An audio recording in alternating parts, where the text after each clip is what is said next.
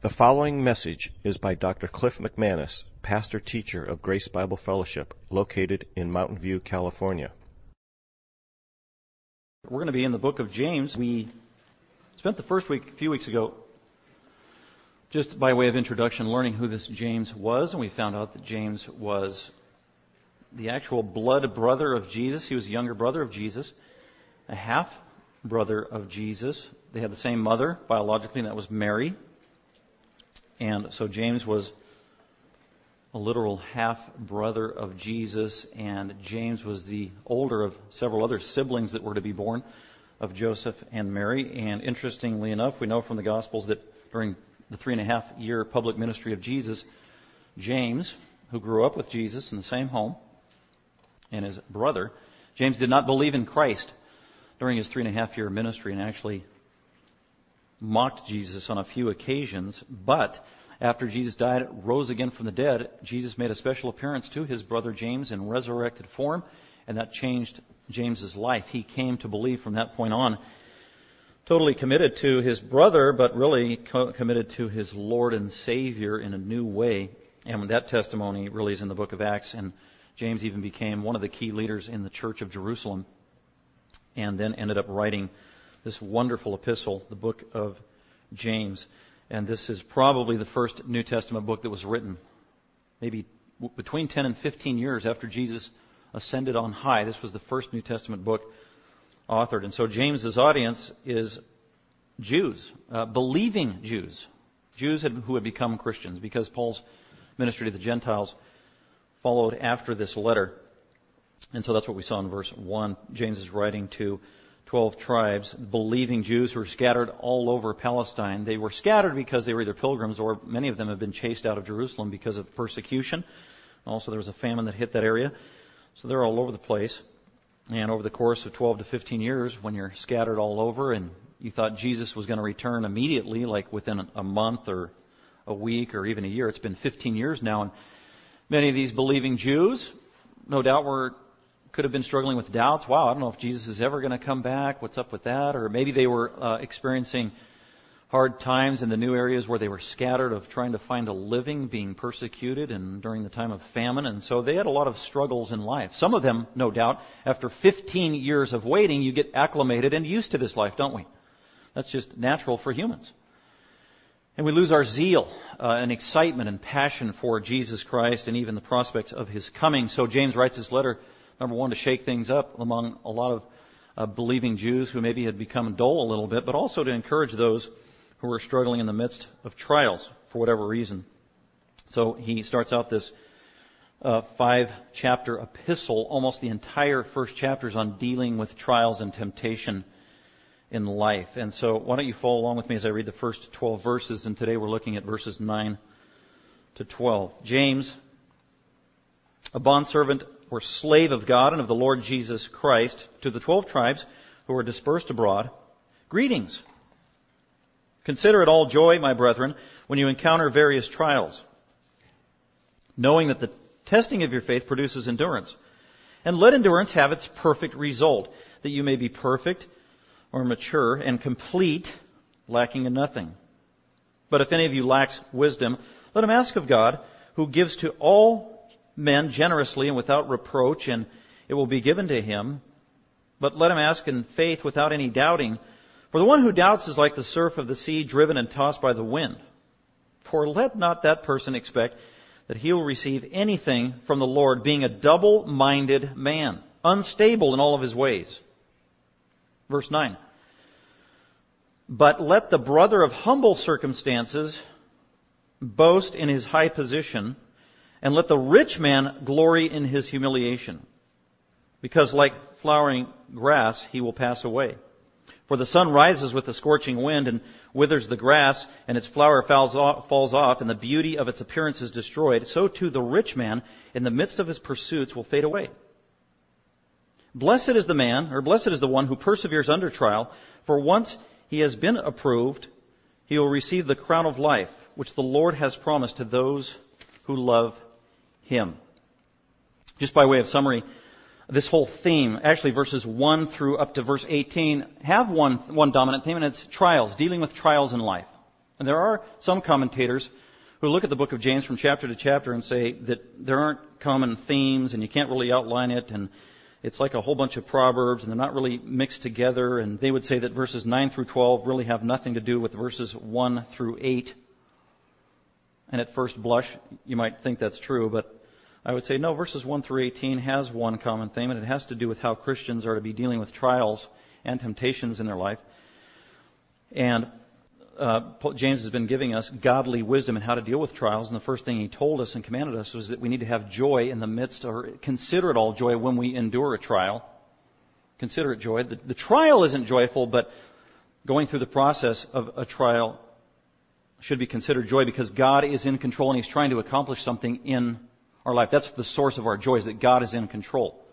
Nothing happens apart from His knowledge. Nothing happens apart from His approval. Nothing happens apart from His purpose. God is totally in control. He is sovereign. And that's why the Christian can totally put trust in God and have joy in the process, knowing that God is in control. Therein lies my joy. It's not an outward, superficial happiness or an emotional feeling. It's an inner contentment, an inner satisfaction, an inner settledness of soul before God in light of who we are in Christ, knowing that God is totally in control. So Christian, when you're in the midst of a trial, consider it joy. God is doing something, and He's doing something for your good, for my good, and also for His glory. That's why He can make that amazing, challenging command. Consider it all joy.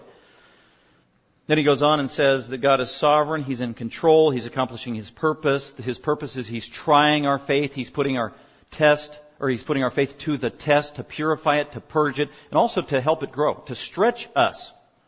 Those of you who have ever worked out in the weight room, sometimes if you go to a YMCA or a Nautilus or whatever, they got these silly signs that don't make you feel any better that say no pain, no gain as you're grunting and groaning and blood, sweat, and tears.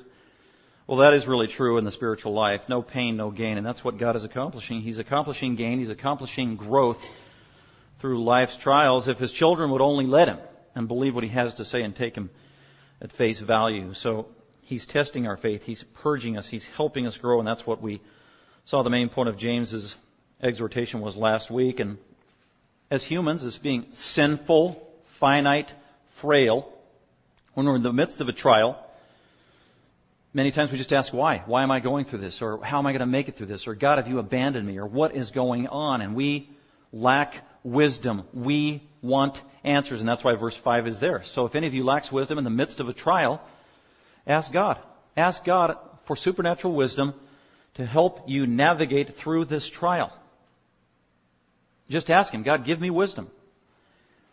And the promise is God is going to give you, the child of God, the wisdom you need in the midst of any trial under the one condition that you ask believing in faith putting your trust in God, in His character, in the promises of His Word, without any two-facedness or being double-minded. And that's what it says in verse 5. Uh, if you lack wisdom, ask God, but uh, believe. And verse 6 says, don't doubt. And, other, and also, don't be a double-minded person. Being two A double-minded person is somebody who has loyalty to somebody else, and then a minute later have loyalty to another person. That's being double-minded. So when we ask God for wisdom in the midst of a trial, we're not supposed to be, okay, God, I need your help, and being loyal to Him, and then in another instant or another minute, in a time of doubt, we're being loyal to somebody else in contrast to God and what the other else is. It's in our own self-sufficiency. It could be the riches of this world. It could be the wisdom of this world. And then we have a divided loyalty to God and the truth of His Word and all of His provisions, and also to the world or our own selves. That is double-minded. If you're going to be like that, God is not going to answer that prayer. You're not going to get the supernatural wisdom that He promised to give you. And as a matter of fact, God is insulted by that double-mindedness. That is the tone of what James is saying when he tells us not to be double-minded. That takes us to verse 9 through 12. Okay, we need to have joy, or we need to pursue joy and understand God and who He is. We need to ask wisdom in an ongoing manner in the trials of life because trials are coming all the time. As a matter of fact, thanks to many of you who talked to me after last week's sermon because you're encouraged by the Word of God. And I was reminded from several of you who talked to me about last week's message that, wow, we have people in this church who are going through trials. It's just a great reminder that the Bible is true. It is relevant. It was written 2,000 years ago, and yet it still makes a difference and it touches people's lives. Our lives are filled with trials, aren't they? And then you don't need to raise your hand, but no doubt many of you had trials last week. And here, providentially, we've got God's answer to dealing with trials in life from a godly point of view. And so, James wants to encourage us with further supernatural perspective in verses 9 through 12 and how to deal with this, these trials. I would say that, at least for me, the hardest thing to control in the midst of a trial or a, an issue of life that is stressful is my thinking. I don't know about you, maybe I'm unique. But it is really hard to control my thinking in the midst of a severe trial or a crisis. Because it is so dominated by either emotions or the immediate circumstances or the apparent impending results that I think might happen. And it is so hard to have the right perspective and control my thinking. And, that, and I would just pose to you that, that what James primarily is trying to address to Christians in dealing with trials is first and foremost, he's addressing their thinking. James wants us to think right because God wants us to think right because God knows if we think right, we will live right. And so first and foremost, that is what James is addressing in the midst of trials. Christian, you need to think right.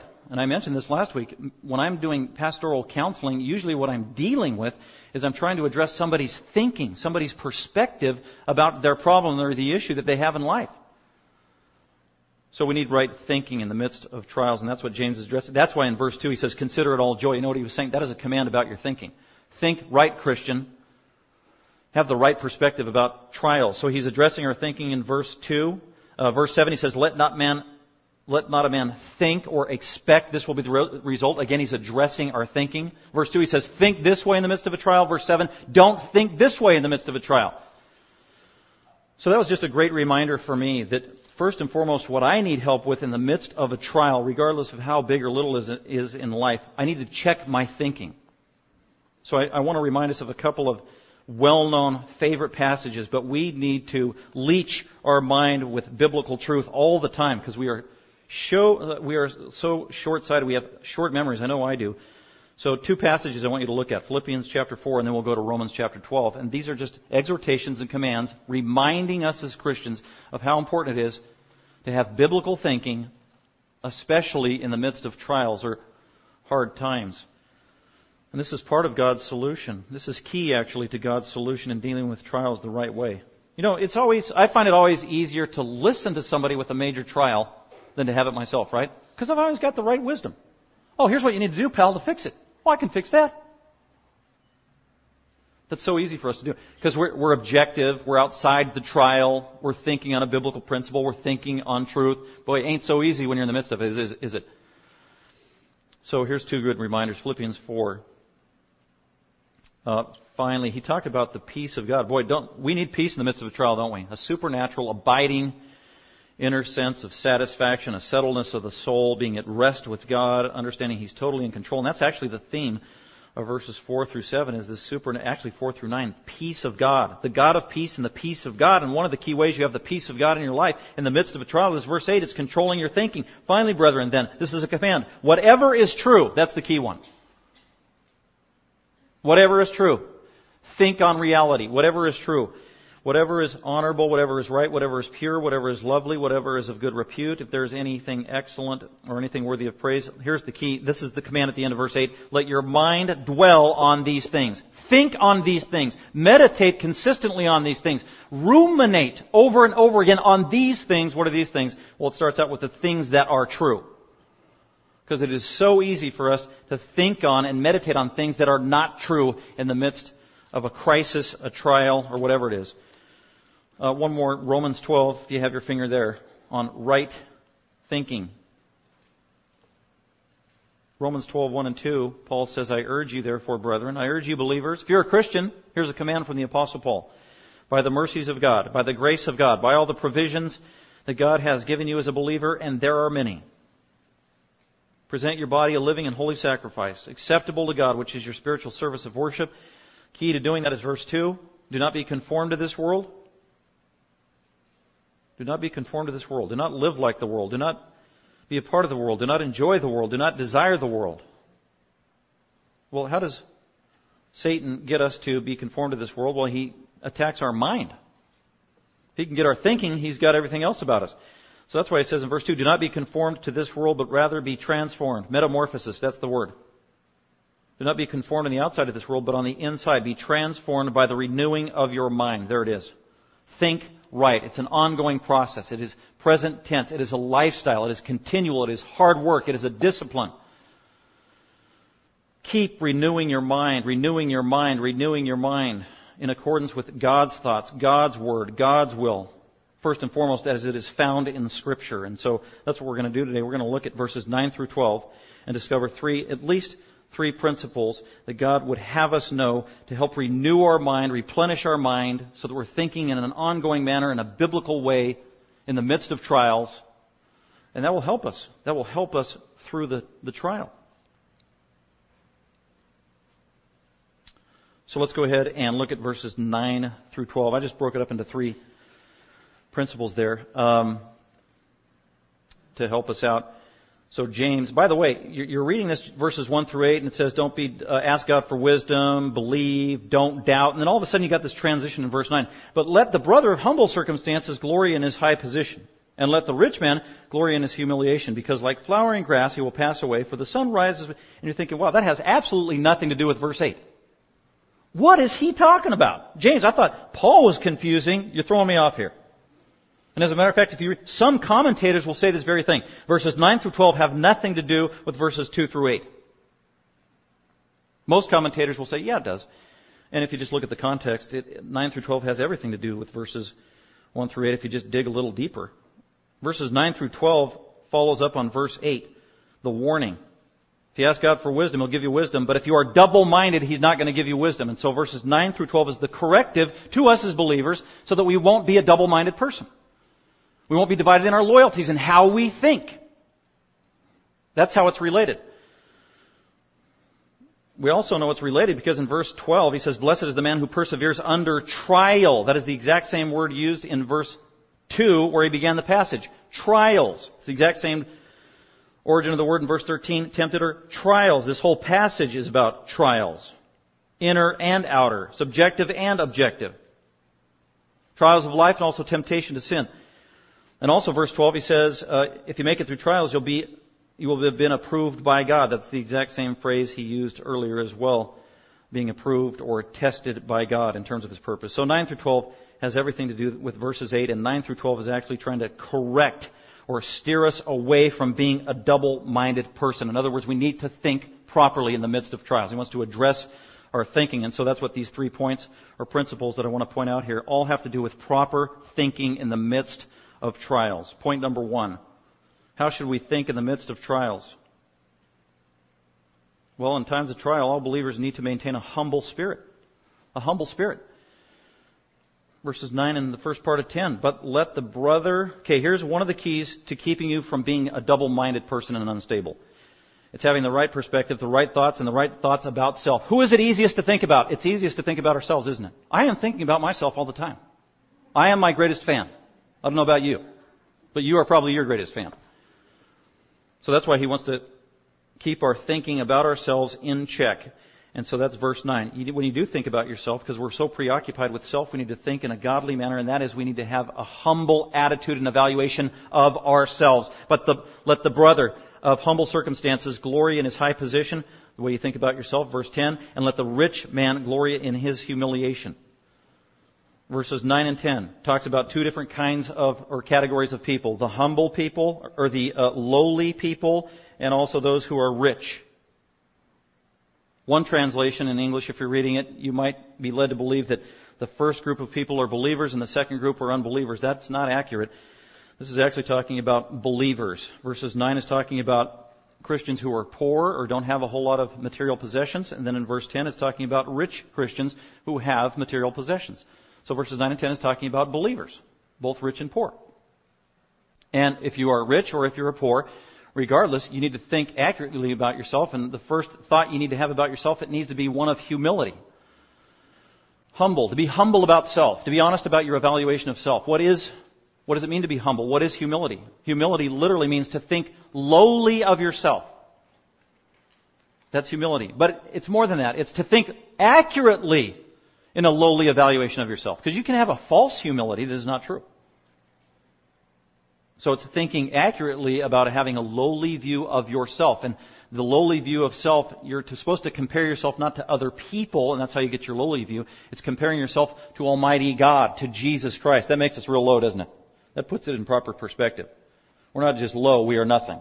We are worthless. We are undeserving. And so this is key in terms of keeping us from being double-minded and, and not uh, relying on our own resources, our own strength in and of ourselves, or a wrong view about self. When we ask God for help during the trials, we focus totally on God and on Him and on His glory and His sufficiency and nothing in and of ourselves, whether you're rich or poor going through a trial. Now I would ask you, who has the more difficult time going through life's trials? Rich people or poor people? You don't need to answer it out loud, but it's a great question. Who has a more difficult time dealing with life's trials? Is it rich people or poor people? Now, if you said rich people, ah, the that was wrong. If you said poor people, ah, that was wrong. Uh, because it depends.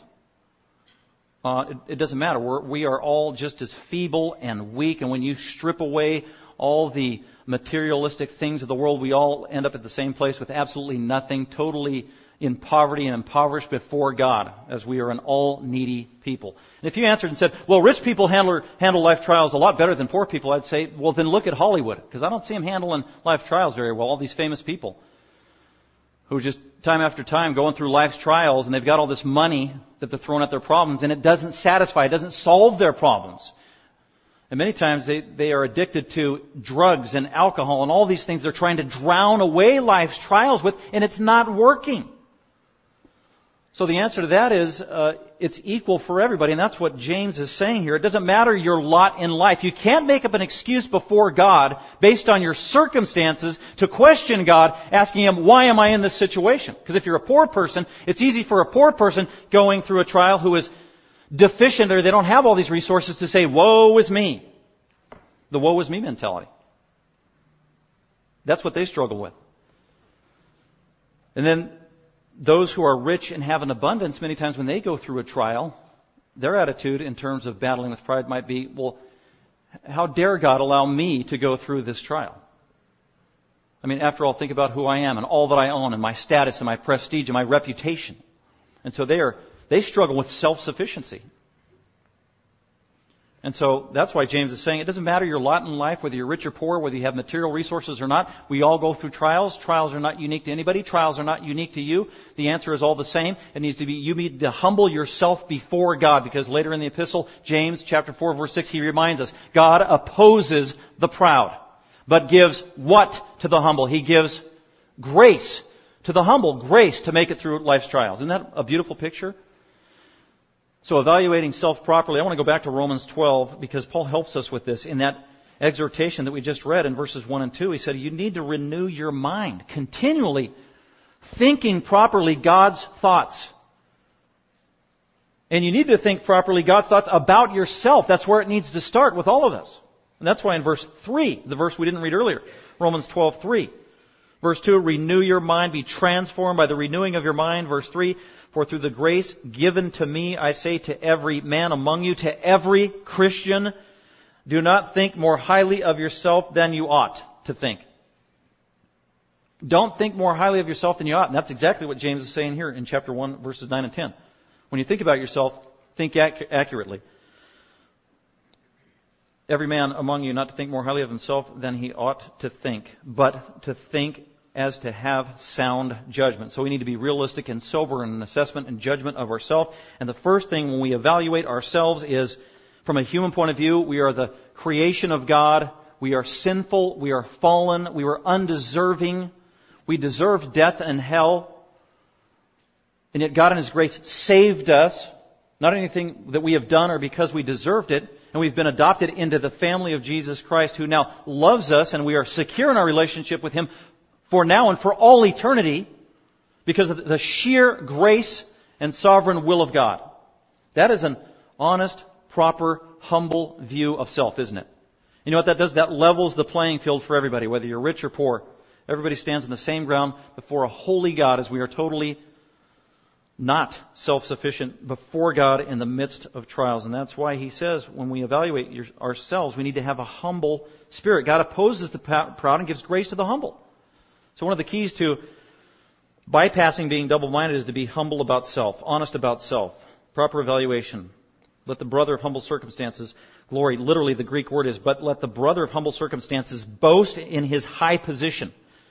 This is a, a contrast. It's ironic that so if you are being in a trial and you're a poor believer and you don't have all these world's goods and you don't have money and you don't have resources, you need to have, that isn't your only lot in life. The real lot you have before God is that you're forgiven of sin and you're actually in the family of God for all eternity. You know the King, you know Him personally, and actually you are very rich poor Christian. That's what he's saying. This is a proper view of self. Don't focus on what you don't have in this life. Focus what you have in Christ and focus what you have in eternity and reserved for you up in heaven. That is a proper evaluation of self. And that's why he says, as a believer, as a Christian, even though you don't have material goods and money, you have a high or elevated position in terms of your status before God. And you need to boast in that. Literally rejoice in that.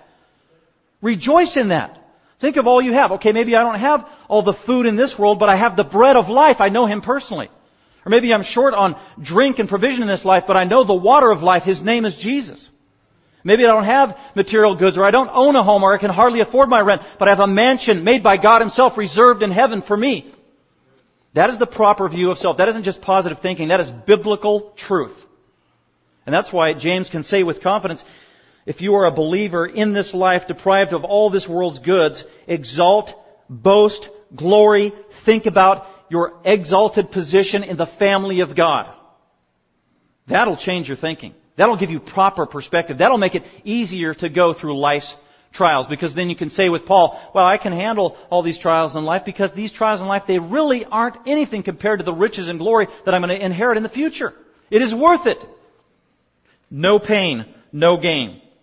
It's the continual reminder here, having the right perspective about self. And then he goes on to rich Christians who struggle in a little different way in terms of their trials because they do have this world's goods. And so their temptation is going to be to depend on this world's goods, their resources to get them out of trials in life, and it ain't going to work. That's why he says in verse 10, and let the rich man glory in his humiliation. Let the rich man think about, boast in the real situation and his status before God is that he, he ain't nothing. You ain't nothing. Your money gets you nowhere. Your real lot in life is that you are humiliated. You are low. You are a saved sinner before a great God. And that's a great reminder to those who have the wealth and materialism of this world, which is actually many Americans, is our, our security is not in this world, is it? It is in our personal relationship with Jesus Christ and, and God the Father and the, the Holy Spirit. And so this helps them. This defines a plumb line for them to have proper perspective about the realities and the trials in life. Rich people, rich Christians. By the way, it's not a sin to be rich. You can be a Christian and be rich and have this material wealth and goods because God has blessed you with those, but you need to have the right perspective about those. You need to be humble before God. Humble. A humble spirit. That's where we need to start. So in times of trial, all believers need to maintain a humble, proper attitude about self. Let's go on to number two. In times of trial, all believers need to maintain an eternal perspective. And this intersects with the last truth, an eternal perspective. He goes on after talking to the rich Christian. Don't glory in all your wealth and riches, but boast and boast only in the Lord and the fact that He saved you and has given you an inheritance. And we need to think about heavenly things. We need to have an eternal perspective. And we need to have a realistic view of this life. This life is but uh, a vapor, isn't it? It just whew, goes by. We had our fifth anniversary at GBF. Just whew, can't believe how quickly that went by. Man. So life is so short, and that's what James is reminding us here. Um, okay, rich man, don't trust in your riches. If you do, you're going to be in trouble because, like flowering grass, he will pass away. The rich man and all of his riches. You can own the wealth, uh, all the wealth of the world. When they killed Saddam Hussein, I just remember they found a one cache that he had of. It had eight billion dollars of American cash in it and all of his 36 mansions and whatever else, and then when he was dead, boom, it was gone. Can't take it with you. And it goes by quickly. And that's the reminder here. We all stand in the same place. He came into this world, as Job said, with nothing and naked. We all leave this world the same way, don't we? And that's the reminder. And that forces us to have an eternal perspective. When tragedies come in life and there's a death or somebody gets cancer, immediately strips away all the unimportant things in life and puts everything in proper perspective. Death, doesn't it? And that's, that's what the book of Ecclesiastes said. It's better to go to a funeral, to a memorial service, and be reminded of what matters in life than to go to a celebrating, rejoicing party that gets us distracted and doesn't get us to think about reality. So that's what James is trying to do. He's trying to remind us of how to have an eternal perspective, think about life and how quickly it passes. Because it's like a flower that's beautiful in February in Israel, and then by the time it's May, it's brown, dried up, and dead and gone. And that's what life is like. Verse 11, For the sun rises with a scorching wind and withers the grass, and its flower falls off, and the beauty of its appearance is destroyed. So too the rich man in the midst of his pursuits will fade away, or literally be dried up and shriveled and basically, it's just speaking of death. Death is just around the door, or around the corner. In times of trial, all believers need to maintain an eternal perspective. Just, again, we need to be reminded of biblical truth because James said when you pray, pray in faith. And we said last week, faith comes from only one source. Faith comes from Scripture. Faith comes from God's supernatural revelation. Romans 10:17. So I want to remind us of a few scriptural passages to encourage us in faith and also to grow our faith. And three passages I want us to look at. You can put your finger there. 1 Peter chapter 1, Colossians 1, and Hebrews 12. And they all have the same theme. And they're asking the Christian, reminding the Christian, even commanding the Christian in the midst of a trial. Where do you, when you're going through traps and trials and whatever, we usually have our head down as we're trying to sidestep everything and we got our eyes in the wrong place.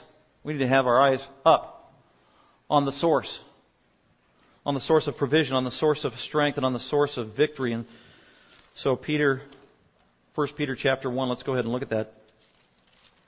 Great reminder.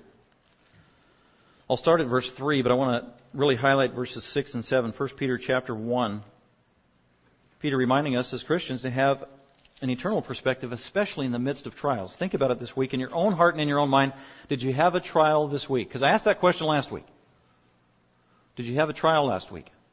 What was that trial? How did you deal with that trial? What was your attitude in the midst of that trial? How often were you looking to God in the midst of the trial?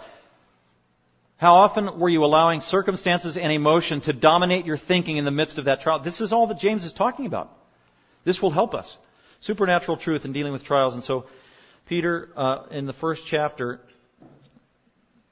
verse 3 down to verse 7. Blessed be the God and Father of our Lord Jesus Christ, who according to his great mercy has caused us to be born again to a living hope. See, that's a future eternal perspective. A living hope that's in the future through the resurrection of Jesus Christ from the dead to obtain an inheritance. That, all, that is also future. See, most of the good stuff is all future, reserved by God in heaven. We live in light of the future to obtain an inheritance which is imperishable and undefiled and will not fade away, reserved in heaven for you. Reservations for you. You ever been to Maggiano's restaurant down at Santana Row? Wow, great restaurant. But you, you can't just waltz in there. They'll turn you away. You need a reservation. Anyway, that's just a footnote. Um, reservation. Reserved for you in heaven. Verse 5. Those of you who are believers who are protected by the power of God through faith for salvation ready to be revealed in the last time. Everything about this is future oriented. Verse 6, here's the key. In this you greatly rejoice. See, we can have joy now in light of the future. Not have joy now in light of my wonderful circumstances now, because usually I don't have wonderful circumstances right now all the time. That's not reality. That is not life. Life is hard. Where does our joy come from? It's proper thinking about the future based on what God has done on our behalf and will do for us. In this, in the future, and what Christ has done and will do for you. In this you greatly rejoice. Even though now, see this is reality. The Bible is realistic. I love it. In this you greatly, greatly rejoice, even though now for a little while, I love that phrase. Life is short, the trials are short, the pain is short, it will not last, there will be relief. In this you greatly rejoice, even though now for a little while in this fallen, cursed earth, if necessary, you have been distressed by various trials. That is the Christian life. Distressed by various trials. See, they just keep on a coming and keep on a coming and keep on a coming. It is relentless. Verse 7. In order that God's doing something.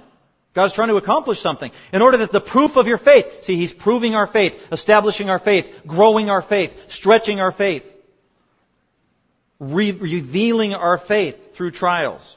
In order that the proof of your faith being more precious than gold. Wow.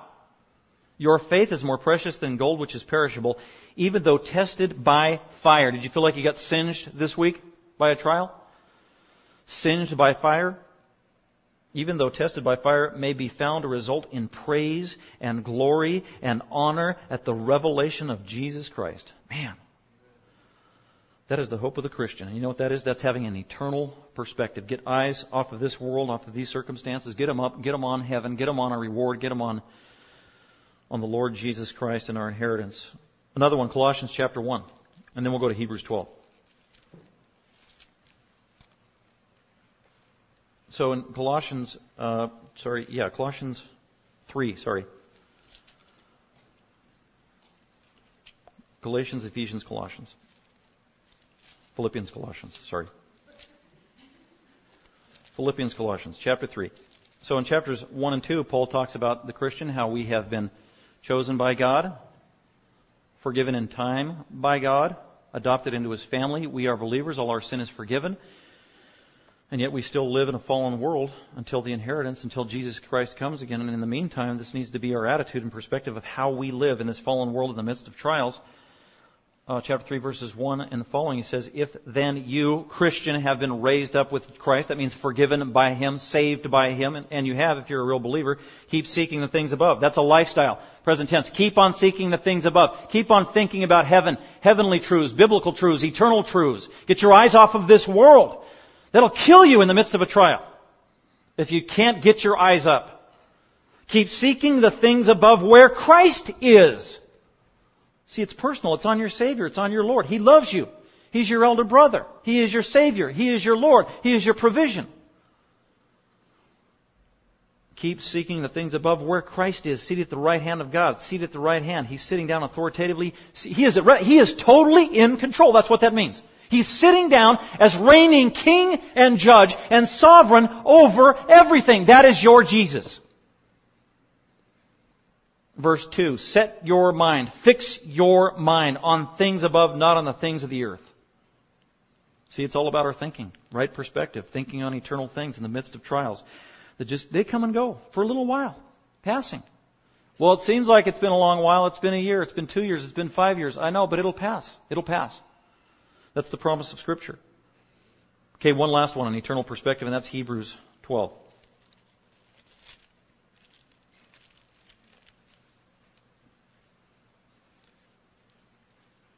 Uh, it start the chapter 12 starts with the word therefore, and that's that therefore is making us look back to chapter 11. And what we just saw in chapter 11 is all these believers who were persecuted and murdered for their faith. You talk about trials. We we ain't seen nothing yet for most of these people sawed in half for their faith and martyrs and deprivation. Therefore, in light of those who have gone before you, have lived before you, and how they survived, and how did they deal with trials? Well, he's going to tell us, Hebrews 12, verse 1, Therefore, since we have so great a cloud of witnesses of these wonderful saints, faithful people, persevered, since we have such a great cloud of witnesses surrounding us, let us also lay aside every encumbrance and the sin that so e- uh, easily entangles us, and let us run with endurance the race that is set before us. Run the race of the Christian life, which is hard. Verse 2. And how do you run? You run with your head up, eyes focused straight ahead, not on the ground, not watching your feet, not looking behind you. Verse 2. Fixing our eyes on Jesus, locked in on the Savior. That's an eternal perspective. The author. See, he started our Christian life the next word, the perfecter. He will culminate and finish our Christian life. That's Jesus. That's who we need to be looking at. The beginning and the end. The first and the last. Jesus, the author and the perfecter of our faith, He's going to bring everything to culmination and completeness. He's going to finish the story, and it's a beautiful story it's going to be. Who, for the joy set before Him, He endured the cross. He endured trials. He endured suffering. He is our model. We follow Him who for the joy set before him endured the cross, despising the shame, and has sat down at the right hand of the throne of God. Very similar to Colossians chapter 3. So just some great biblical remind, reminders from Scripture, the living Word of God that pierces our hearts, our minds, our conscience, our soul, and literally gives us faith to believe. Faith to endure. Because that's where faith comes from, is from God's supernatural revelation of His Word. So in times of trial, all believers need to maintain an eternal perspective. Life is so short. Number three. In times of trial, all believers need to remember their heavenly reward. We hinted at this, but James gets more specific in verse 12. So read all verses 9 through 12 in light of verse 8. Don't be double minded.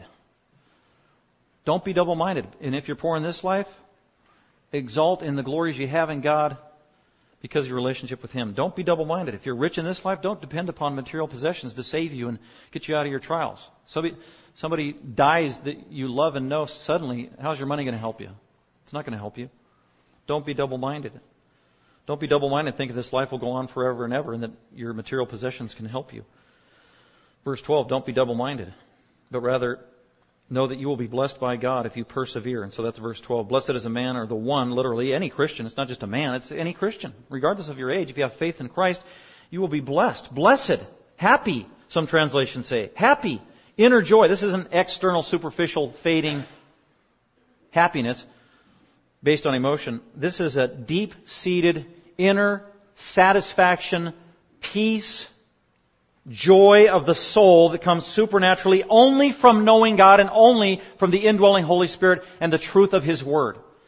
An unbeliever cannot have this kind of blessedness.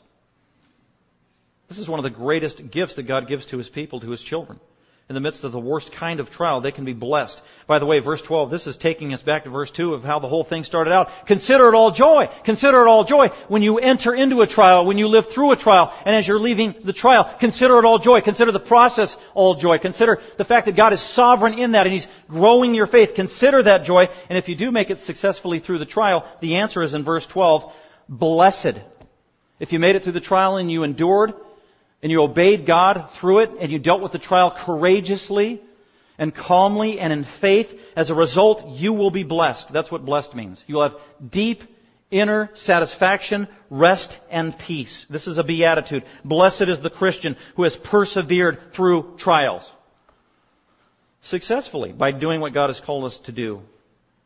And the word again for trials in verse 12, primarily in verses 2 through 12, because the word trial can refer to internal trials and sometimes temptation to sin, but it can also specifically refer to the external objective trials of life that are just neutral that confront everybody. And verses 2 through 12, the context, these are just the, the trials of daily living. This is not temptation to sin. These are just trials that everybody faces in life, hardships. And he says, Blessed is the believer who perseveres under trial. By the way, that word persevere has come up a couple of times. Uh, it came up earlier, uh, endurance, persevere, verses 2 and 3, all the way, actually 2, 3, and 4. And there are a couple of words in the New Testament for persevere, perseverance, and there's two specific Greek words, and one, uh, macrothumia, means having perseverance or patience with hard or difficult people. And then the word that James keeps using here is having patience in the midst of trials and circumstances in life. It's, the emphasis is not on people. The emphasis is on these objective, neutral trials that everybody faces in life, the circumstances of life, is the nuance. So blessed is the Christian who perseveres and endures in the trials of life in a godly manner. And once you've made it through one trial, that was like in, you're in the weight room and you just, you're doing, uh, what are these called? Curls. I used to lift weights about 25 years ago. So anyway, you're doing curls and you do five, and then you start to feel some pain, and then you get up to ten, and you feel more pain. And with each rep you're doing, that is a trial in life. That's what God is doing with trials in life. It's repetitious. The more reps there are, the stronger you get, and that's why we have so many trials. He's building our spiritual muscles, developing godly character, and blessed is the Christian who perseveres under each trial that comes their way, whether big or small. And as you make it through these trials, God is forcing you to flex uh, your spiritual muscles and, and do away with all this superfluous stuff that hinders your spiritual life and your spiritual growth. All that extra stuff that just gets in the way, that's being purged away and burned away. And once you've made it through the trial, with each trial that confronts you, for once the Christian uh, has been approved, he will receive the crown of life. Now this is a long-term perspective. Our entire life can be a, seen as a series of trials. Isn't that exciting? How encouraging. Try that in sharing the gospel with an unbeliever and see if they want to become a Christian. Boy, if you become a Christian, you're going to have a string of trials your whole life and it's going to be really painful. And this world is fallen and the devil is real and he's coming after you. That's bad news. You've got to give him the good news eventually. But it's real news. The real news is our entire life is just filled with trial after trial after trial after trial after. That's why when I am counseling people, there are some people that just want to tell you about their problems all the time. And you want to sympathize because you're a pastor and you get paid to do that. And you got to do that and, and pray and give counsel and right and encourage. But at some point, you've got to remind the Christian, okay, number one, you, are just thinking about self all the time. And number two, did you realize there are other people who have trials too? And number three, reality check. That's life. Life is hard. Life is just filled with trials. So we've got to correct and amend our thinking. But when you make it through a trial, blessed is the man who perse- blessed is the Christian who makes it through a trial because God is going to grow them. God's going to help them grow in perseverance, spiritual muscles getting strong. And at the end of their life, if they made it through all these trials and through the gauntlet of life, if, if you will, as you're getting all these bruises along the way, in the end, God will be pleased with you. He will be a, you will be approved by Him and you will receive the ultimate reward. And that's what He says in verse 12. At the end of life, when you breathe your last, and immediately your soul is catapulted instantaneously into the presence of God. You inherit the greatest gift of all, which he calls the crown of life, which is actually eternal life. Culminated and fulfilled once and for all, that you began to receive in this life, knowing God, but then it's glory in heaven. Which the book of Revelation, that's why Revelation is so great. It reminds us of the ultimate crown of life that we're going to receive at the end of our Christian life when we get to heaven. The crown of life is being with God, eternal life with Him in heaven where there's no more pain no more suffering, no more tears. That's the reality, and that's what he's emphasizing here. So it is an emphasis, again, on the eternal perspective, but specifically about the eternal perspective is we're going to inherit the crown of life, which is salvation in Jesus Christ. And that is the greatest gift that anybody could ever receive, and actually should, that should swallow up and minimize as it towers over and shadows over any trial we have in this life. Nothing in this life compares to the glory we're going to receive in the next life because we know Jesus Christ as believers. Our heavenly reward. In times of trial, all believers need to remember their heavenly reward, salvation in Jesus Christ. And that, I love that phrase at the end, which the Lord has promised to those who love Him. See, again, it's just a great reminder of what true Christianity is all about. It's not a religion. It's not about traditions and rituals and going through the motions. It is about a personal relationship. His name is Jesus. He's my blessed Savior. That's why I love Philippians in chapter 2 and 3 where Paul keeps talking about my Jesus, my Jesus. How personal is that? He's not just the universal, distant, neutral Lord of all people. My Jesus, I love thee. Very personal. Literally, to the ones who love Him. The individuals who love Him. With that, let's go to Romans chapter 8, that great passage, which we can take comfort in, in so many ways, in times of trial. And at the same time, the emphasis is on those who love God, and the ones that God loves. So I'm, I'm thinking about a trial that I had last week out of the 42. I'll just pick that one, okay? And then I want to, I want to funnel it through this grid. Am I being humble about this specific trial? God help me. Do I have an eternal perspective about this trial? It will pass. Life is short. What's eternal matters. And God, am I taking this trial and is it minimized and swallowed up in the reality of the crown of life, salvation in Christ Jesus that will last forever and even begins in this life? That's the way He wants us to think about the trials of life. That's the Christian worldview. That's how we deal with trials. The truth of the living Word of God. So we don't have to resort to the things of the world, distractions, entertainment, literally alcohol, drugs, and everything else. They do to, to numb themselves and to dumb themselves so they don't have to face life. That is the world's solution. But we can continue to live life in reality in the midst of hard times with a deep seated joy that comes only from God. And with that, we'll look at Romans 8:28. We know. We know. We, Christians, know. Only we know this. This is a secret that believers only know. We know that God, that's where our perspective needs to be, right? On God and God's Word. God causes. He is totally in control. He is working. Nothing has been allowed to happen apart from His purposes.